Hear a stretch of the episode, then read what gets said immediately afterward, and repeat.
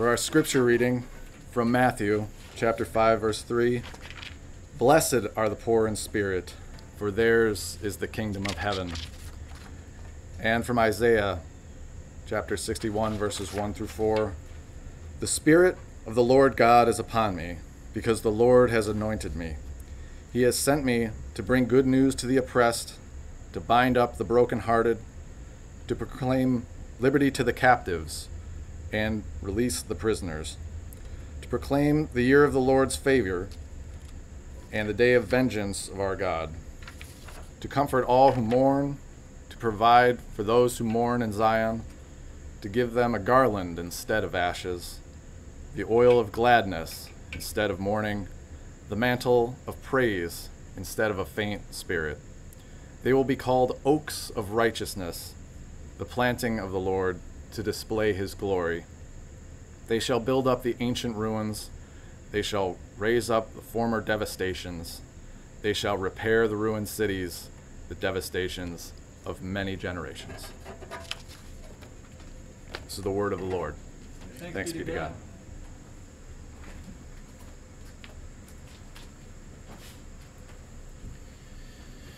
Friends, we've been in a new series now. This is our second week on the Beatitudes and looking at what these words from Jesus at the beginning of the Gospel of Matthew mean to us as the people of the kingdom, the people of God's body in Jesus Christ. And so we are trying to understand, what does it mean to be blessed in the way that Jesus uses here at the beginning of the Sermon on the Mount?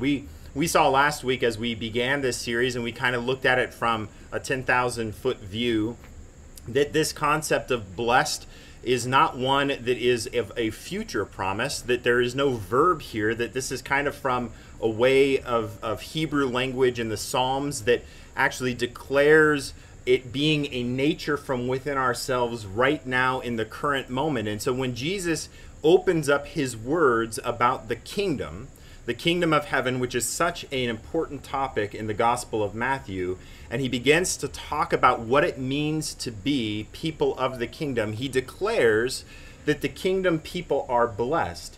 And then he begins to describe all these different conditions of people that we wouldn't really particularly consider blessed in many ways in our society, in our culture, and neither would they have in his day. And so in his day, he is speaking against kind of the worldliness, the world kingdom as it's set up, where power and luxury and feeling good and feeling safe and secure, that those are the things that we tend to seek after in our sinfulness and in the kingdom of the world. But instead, he's flipping the kingdom of the world on its head, turning it upside down. And he's declaring blessed the people that we tend to often think of as the least blessed, or the people who are maybe in distress. So this first week, he addresses something that Jesus talks about a lot in all the rest of the Gospels. Over and over and over again, Jesus addresses the issue of money and of seeking after worldly gain. And so in this first of the Beatitudes, Jesus says that the poor in spirit are the ones that have this blessed nature, this blessedness that comes from within. And then he says, as an opening salvo to his message of the kingdom, that it's these people, the people who are poor in spirit, who will receive the kingdom of heaven. Now, I want to be careful that even though we're going to talk about money here, that Jesus isn't particularly pointing out money. He is using the term poor, and there's a couple different words in Greek that could be used here, but the one that Jesus is using is one of absolute destitution, not one of just being a little bit poor or being, just kind of barely making it or barely getting by. Not that like, oh, well, I don't have the newest iPhone. I only have, 4-year-old iPhone. No, not that kind of poor. Jesus is talking about absolute destitution when he uses this word poor in this gospel. And so Jesus is giving a connection to physical wealth, but really because Matthew adds what Jesus said there, poor in spirit, Jesus is going beyond just material wealth. But I want to look a little bit about the audience Jesus would have had sitting there on the mountainside in Galilee. Remember, we talked about that kind of bowl-shaped area right off of the sea that they believe that it took place in, and how there's all these boulders kind of on the mountain, so it would have been easy for the huge crowd that was there to have been there and gathered and sit. So what kind of people would have been there? Well, if you look up and you do any research on the condition of the economy of the Roman world in the first century, you would know that almost every single person who was in the Roman Empire lived at least the subsistence level or below.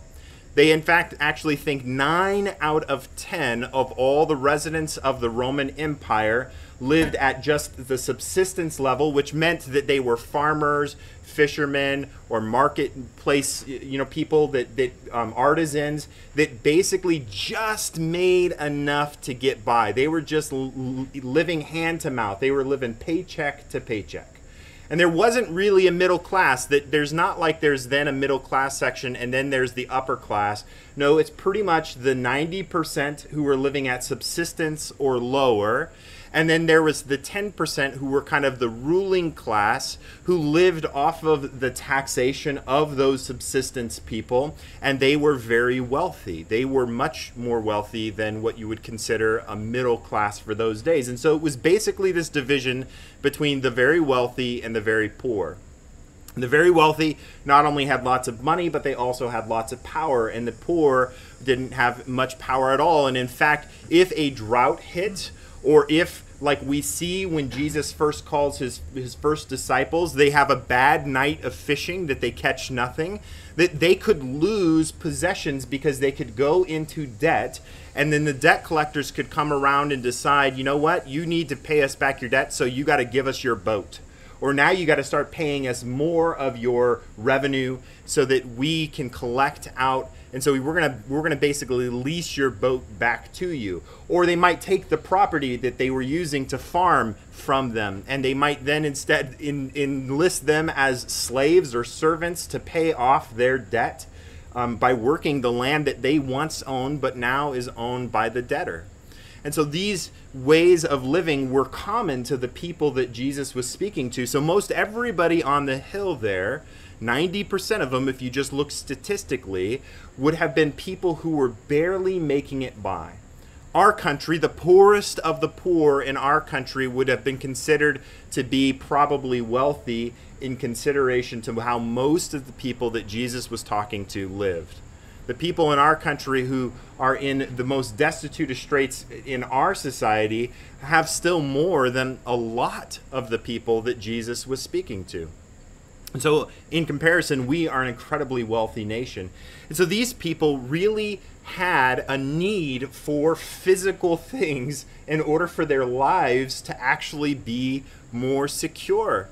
And when you're in that kind of situation, oftentimes you are consumed with the things that you don't have, because those things you don't have are very apparent to you, right? If you don't have food for your children to eat, or if you don't have food for yourself to eat, you're going to be much more heightened awareness about what you don't have. And so these people who Jesus was talking to were in a complete state of recognizing that they were not wealthy. And so when Jesus is addressing them and saying that the poor in spirit will inherit the kingdom of heaven, this is an incredible message of hope to these people. That these people are seeing that Jesus is the Messiah who has come, who has said that he's going to reclaim all things, rebuild all things, and restore Israel to the way that it was designed to be. And it goes further than just wealth. But let's talk about wealth a little bit in that society. Let's talk about what wealth was seen as. Well, in their society, wealth was seen as a gift from God. And I don't think that this is actually incorrect.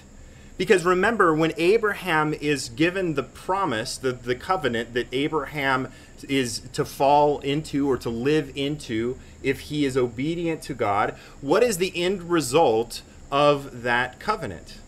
The end result would be that his descendants that were going to be numerous, as numerous as the stars in the sky or the sand, right, in the sea. And so as numerous as possible, which is a sign of wealth, right? The more kids you can have, the more that you can actually sustain those kids, means more wealth you would have. But then they're going to inhabit what? The land that is, say it, yell it, those of you who are in your cars, flowing with milk and honey.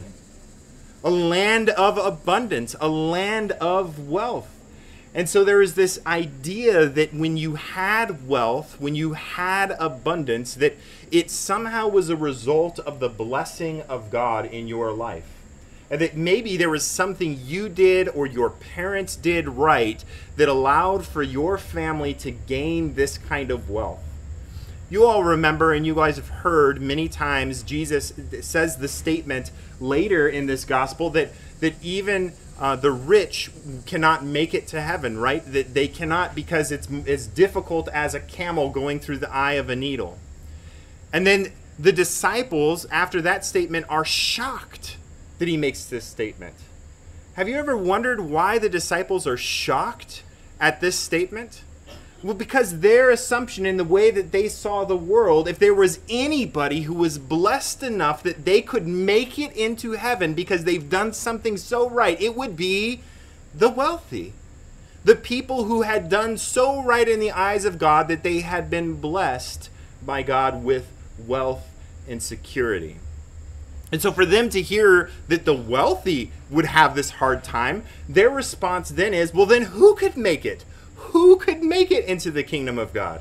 And Jesus is responsible. What is impossible with man is possible with God. In other words, God was going to provide the way for salvation, not any way of our own work or our own effort that can gain us wealth or gain us security or gain us whatever we need. It was God who was going to provide the way for us. So wealth is inherently not a bad thing. And in fact, we can look at statistics around the world today, and you can look and see that the wealthier a nation gets, generally, the healthier the people get, right? Wealth brings medical care. It brings advances in technology. It brings in agricultural development so that you can feed more people. And so wealth is not a bad thing. Even in the Gospels, wealth is acknowledged not as a bad thing, but something that is good and something that God actually desires for his people, that we would be taken care of. But Jesus, when he talks about money, makes sure over and over and over again that he's not demeaning wealth in and of itself, but demeaning the seeking of wealth. You see, one of the results of sin, one of the things that we do in desiring to be God and desiring to make our own way and to be secure in and of ourselves rather than to be dependent on the one who created us, is that if we can gain enough things to feel secure, if we can gain enough things to feel in power over our own lives, if we can gain enough things to make whatever dreams we have come true because we have the means to make it, then we ourselves feel like we're in control. We ourselves feel like we are in control. And so Jesus over and over warns of the danger of this kind of mentality of seeking after wealth. Then he promises that wealth is not going to be what saves you in the end. That wealth is not a God that is going to provide you ultimate eternal security the way that the God who created us can. And so this God of wealth shouldn't be served or sought after at the level of or even remotely close to the way that you serve and seek after the God who created all things. Because only in the God who created all things can you truly be blessed. So when Jesus is making this statement at the beginning of his Beatitudes that blessed are the poor in spirit, what Jesus is talking about is a type of condition in your heart, a type of condition in your being in which you recognize that there is nothing you can do to gain value for yourself or salvation or security or luxury for yourself that can overcome what God can do for you. That you have nothing, you have no capabilities without God in your life. that you are absolutely and utterly dependent on the creator of this universe for your existence, for your security, for your luxury, for your provision. All of this comes from the God and creator of all things. And so in order for you to be one who is going to inherit the kingdom, is going to be able to have the kingdom of heaven, you have to become like somebody who is poor, somebody who recognizes how much they don't have, despite whatever trappings you do have in your life, so that you can recognize your absolute and abject poverty before the God and creator of all things in your spirit, so that you would be dependent on God and God alone. Jesus illustrates this throughout his ministry in many different places, right? And in one place there is a sinner, a tax collector, who comes to the temple, and he's sitting there and he's beating his chest, and he's just pouring out his heart to God and asking for forgiveness of God. He recognizes his poverty before his creator. And then a priest comes and sees him, and the priest looks and says, "Oh, thank you, God, that I'm not as horrible a person as this tax collector here." Who gets it? Which one of those two are poor in spirit? The tax collector, right? The one who recognizes his absolute dependence on God for his salvation. The priest, who thinks he has it all together, is not poor in spirit.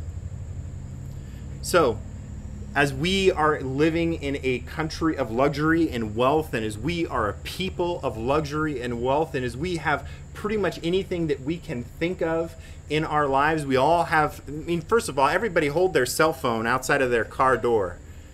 You guys realize that this makes you more powerful than most of the kings have ever been on earth? That you have the entirety of human knowledge at your fingertips. You can calculate things, and you can make transfers of your funds. You can talk to people from tens of thousands of miles away from you. This thing makes you wealthier than most of the kings of the earth in times past have been. So we live in a time of incredible luxury, in a country of incredible luxury.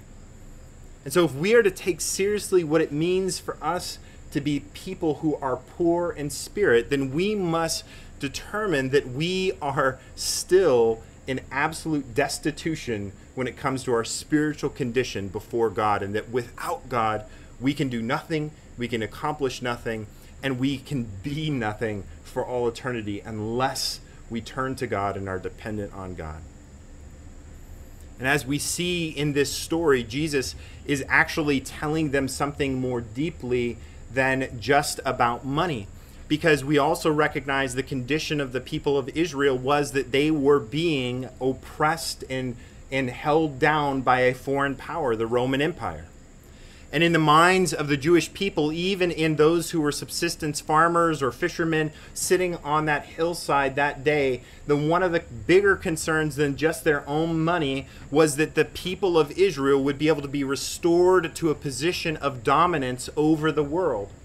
There was a sense of pride in the idea that the Messiah would come, and the Messiah would conquer the foreign powers, would liberate the people of Israel, and would place them back into the position of power over the earth so that they would judge and rule the nations.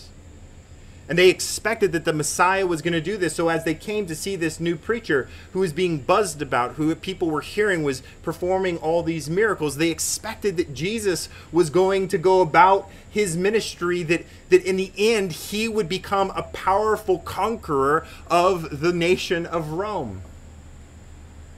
And yet, what do we know about the story of Jesus? Jesus doesn't go that route. Right? Jesus, as we looked at last week, embodies each of these statements in the Beatitudes, showing what it means to be a person of the kingdom. And so Jesus himself becomes poor in spirit. He makes himself dependent on the people around him, and he makes himself completely dependent on his Father in heaven, and follows in absolute obedience to the Father's commands, even when it ends him on a cross. So this is the way of the kingdom, to become absolutely dependent on the God and creator of all things so that we would become God's people doing his will on this earth in whatever way he calls each and every one of us to do it. No matter how much wealth you have, God is calling you to be poor in spirit, to be recognizing of your need for him and to be casting yourself on him moment by moment. As you go out this week, and as you attempt to be kingdom-oriented people, kingdom-minded people, people of God's kingdom, spend time this week meditating on how you need God in order to accomplish anything. How in order for you to even exist, you need God to hold you together, and put yourself into the mindset of being poor in spirit, so that you might be filled up with God's presence and you might become not only a blessed person, but a blessing to others in life around you. And may the God of blessing give you in abundance this week a recognition of his spirit in your life so that you might live in obedience to him and you might become a person who changes this world for his kingdom. Amen.